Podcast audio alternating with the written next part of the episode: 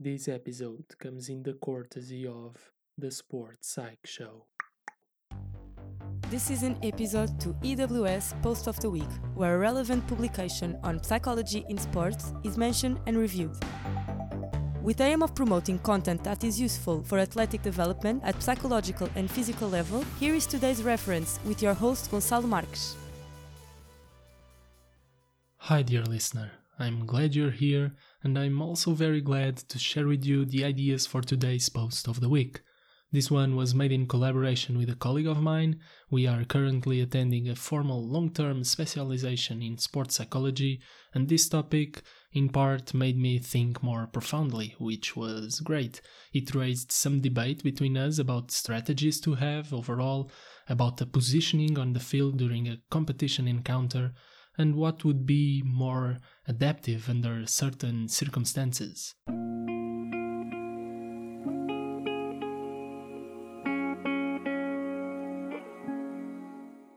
You will understand more about this in just a bit, which is on how to deal with a tough moment for a team in the field, but before unraveling that, I must thank to him, João Cardia.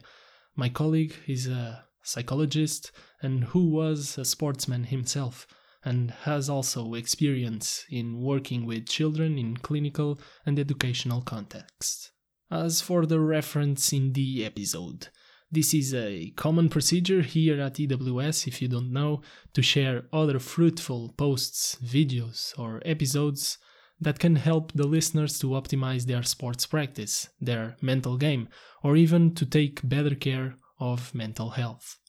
That's why we are here, and this one was extracted from the podcast The Sports Psych Show, hosted by psychologist Dan Abrahams from the United Kingdom, a big reference on the field in sports. And so, now moving along, this one is going to be all about adaptability. Keep that in mind adaptability and wise response in the face of tough moments during competition.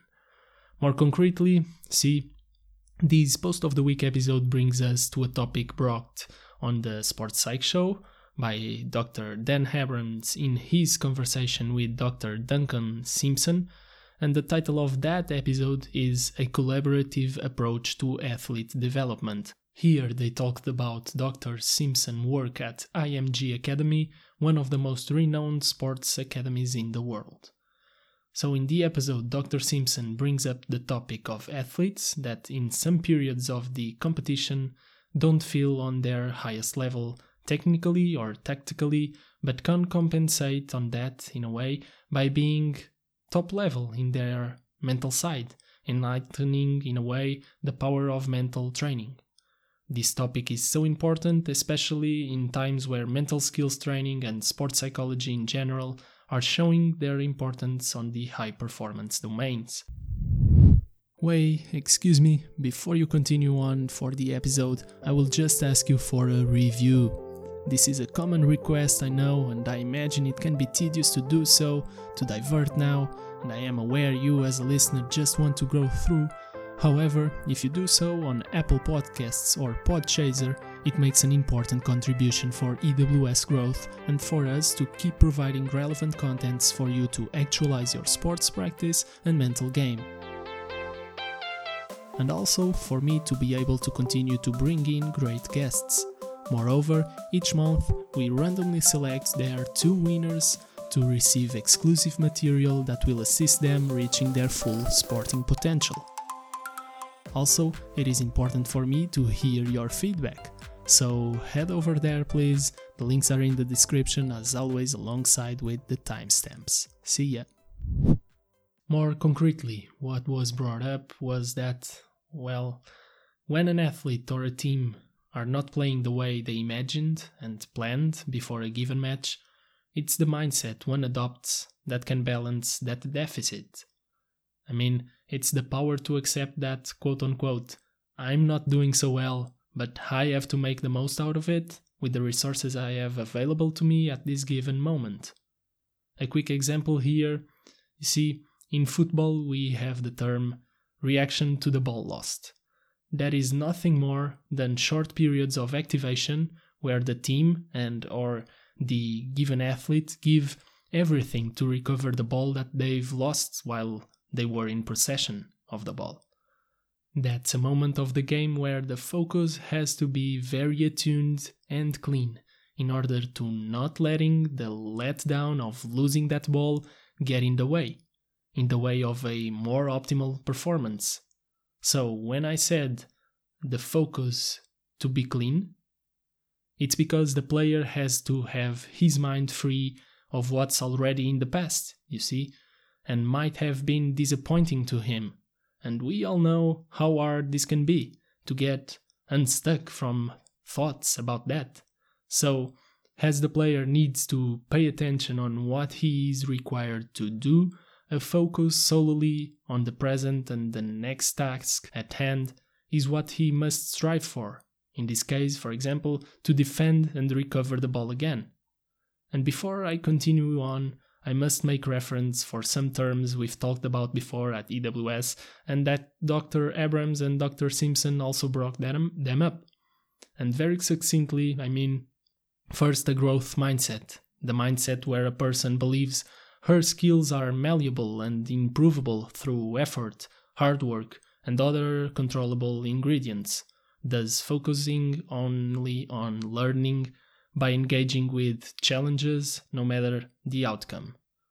Then a process orientation to one's goals, where the person focuses on what needs and should be done in order to get in a path of mastery, so that her skills get better and better over time. And finally, a results orientation, where the person focuses solely on winning, and that's all about it. About the winning, and the joy comes from there, no matter how she performed to get there. Going on, you see, that example of the fast switch and go for the recovering of the ball is a brief example on how mental abilities can be so important to compensate for lower levels of technical quality given given a specific moment in the match with a stronger team for example and you know it's all about the ability to solve the problem, focusing on the task ahead in front of you. What can you do on the mental side of the game to override the weaknesses on the other ends? Well, what you just heard was something probably easy to understand. But to assimilate this or put it into practice is a harder task for sure. At EWS, we aim to translate the theory and mental principles into practice the best way possible. But it all comes down to you. Take a moment to really reflect. Is this good for me? What can I do today to implement it? Again, the keyword practice. How can you translate this into practice? Practice it and go ahead keep enjoying the process of efficiently working sports. Maybe in those moments you can have a more result oriented mindset, like Dr. Simpson tells. Because although a growth mindset should focus on the process, sometimes the result can be important for boost self confidence and self efficacy. And from those, also, we can contend that the process can be developed while focusing on winning, even on tough times again, like the one match one wasn't expected to win on a theoretical point of view. And if the athlete accepts that he is not uh, on this peak, on his A game, should we say, or that the opponent team or player is at an incredible form and has a better chance of winning, the other strategic parts can be awesome mechanisms to develop a way of building a way to win. The managed process is still there, but we adapt it to the contingencies that the game brings us. What is the other team or player doing to achieve that level? This is a question Dr. Simpson often asks, and recalls on the podcast sometimes an athlete has to be a detective in order to understand how higher levels of performance can be obtained. So, both teams and players can rely on their mental game either to cause an upset or mishap that will block their higher performance levels, or rely on the mental game to bring the road to victory. That win that supposedly was a mismatch with what was produced on the field. That's the way to go. As Duncan recalled on the conversation, being able to acknowledge and handle moments of C game is important not only to maintain high levels of motivation, but also to sustain the ability to adapt our way of thinking to different situations.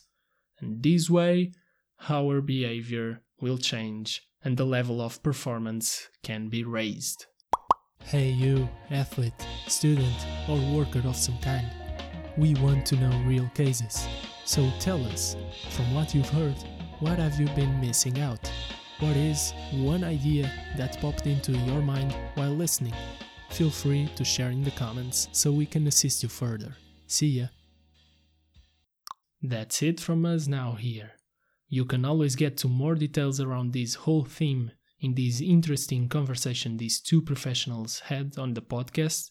And before signing off, I would also want to congratulate and be grateful to Dr. Dan Abrahams on the fantastic work that he's doing there, bringing so many important topics and guests of our field to his podcast. I cannot emphasize enough how much I recommend every athlete and coach to give it a listen. So, if you got interested, he has much more to offer there. So, you can check out his work on, again, the Sports Psych Show. The links will be in the description. Until next time, remember what can you do in order to adapt better to tough moments during competition? Keep with EWS principles. Take care.